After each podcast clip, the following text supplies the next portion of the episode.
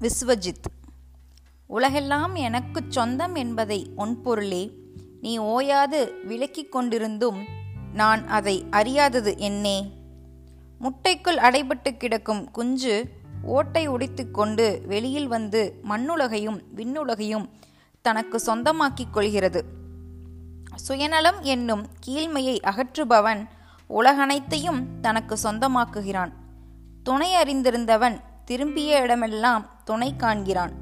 துன்பம் துய்த்திருந்தவனுக்கு இன்ப வீடு சொந்தமாகிறது.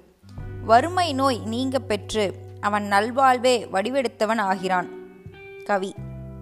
துரியம் கடந்த ஒன்றே தூவெளியாய் நின்ற பெரிய நிறை வேயுனை நான் பெற்றிடவும் காண்பேனோ தாயுமானவர்.